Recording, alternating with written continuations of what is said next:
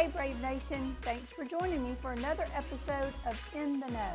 Online registration for the 2023-24 school year is now open. Please remember that all students have to enroll every year. No one is automatically signed up for the upcoming academic season. If you need any information about registering, please click on the link below.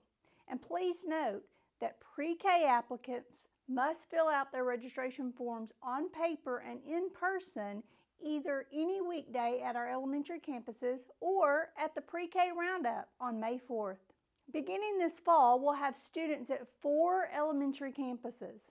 Those new attendance zones, which were approved by the CISD Board of Trustees in December, are available on our website. In addition to a PDF map, there's also a searchable map linked on the page. You can find the web page link below. We're excited to meet a new group of young Braves at our pre-K and kindergarten roundup events. Our incoming kindergarten students will have their kinder roundup on May the 2nd at their future campuses, with the exception of Dodson students who will meet at Roderick. Then our incoming pre-K students will have their roundup on May 4th at the high school. For more information, click on the link below. As Brave Nation continues to grow, we'll break ground on two new campuses in just over two weeks. On Saturday, May 6th, we invite you to join us at 10 a.m. at the construction site of Dodson Elementary and Community Trails Middle School as our trustees and I will break ground on the middle school site. We'll then head across Brave Nation to Josephine for a similar ceremony at the site of Ellis Elementary. Both groundbreaking sites are linked below. As our seniors prepare to graduate from CHS, we want to pass along a great opportunity. Collin College is offering free classes this summer. Graduating seniors can get up to six credits, which equals two classes at no cost, by applying through the link below. Congratulations to our outstanding community track and field student athletes for their performances at the UIL area meet. This includes a school record set by the girls 4x200 relay team. Several Braves advanced to next week's regional meet in Commerce. We've included a link to the full photo gallery of the award ceremonies. Our Dazzling Dames will hold their spring show next weekend, and you still have a chance to get tickets. Scan the QR code on the screen or find the link below.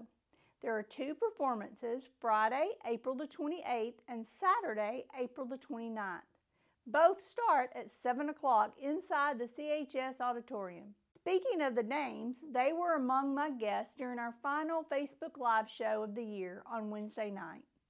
I also visited with members of the award winning Edge Art program and our fantastic CHS Winter Guard.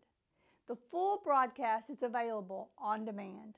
The Lady Brave softball team wrapped up its regular season with a 23 1 win over Ranchview on Tuesday night. Next up, the bi-district round of the Class 4A playoffs, where Community will face Quinlan Ford next weekend. It's a best of three series starting here at 6 p.m. on Thursday night. The action shifts to Quinlan at 6 p.m. on Friday, and if necessary, a decisive third game would be played at Lady Panthers Ballpark at 1 p.m. on Saturday. Our Braves baseball team plays its final district game tonight at Ranchview.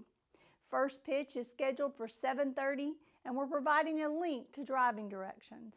The district standings are tight, so this is a huge game with playoff implications. Catch every episode of In the Know by subscribing to Community ISD YouTube channel, liking us on Facebook, or following the show wherever you listen to podcasts. We'll talk to you again next week. Go Braves!